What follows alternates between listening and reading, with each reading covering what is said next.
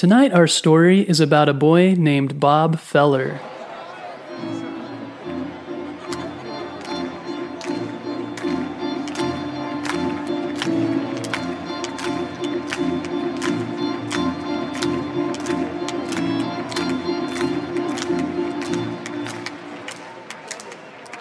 Bob lived on a farm with his family where they grew corn. Bob loved baseball and always looked forward to playing catch with his father after a long day of work. He practiced baseball every day by throwing his ball at the side of the barn.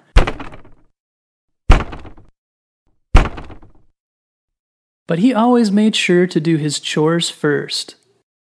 Bob always put his family and his work first because his father taught him the importance of hard work and priorities.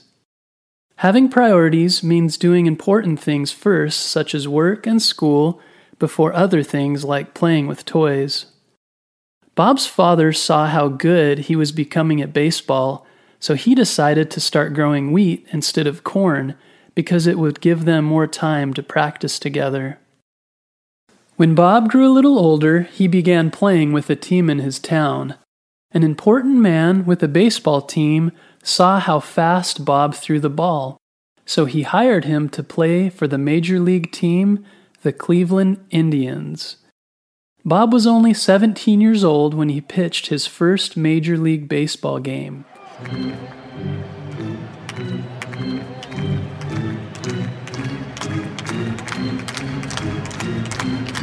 He quickly became well known as one of the fastest pitchers in Major League Baseball. His fastball was recorded to be 104 to 107 miles per hour. That is very fast. Bob Feller also became the first pitcher to win 24 games before the age of 21. Bob also had a great love for his country. After Japan attacked Pearl Harbor, and the United States entered World War II, Bob joined the United States Navy. The Navy said that Bob didn't need to go into battle and that he could stay where it was safe, but Bob said he wanted to be with the other soldiers where he could fight for his country. He was assigned to a battleship. When the war ended, Bob received many awards for his hard work.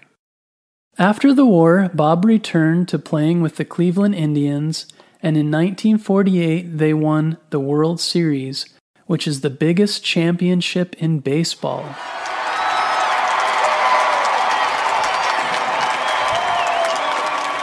Bob was one of the greatest pitchers in baseball history. He said that his skill and speed in pitching came from hard work milking cows, picking corn, and baling hay on his family farm. Even with all Bob's successes in baseball, he always put important things before baseball, such as his family and his country. Like Bob, you can put important things first in your life, such as helping around the house, learning new things, and helping others. You can also practice sports or other talents in order to become good, like Bob. Practice is what you do to become better at something.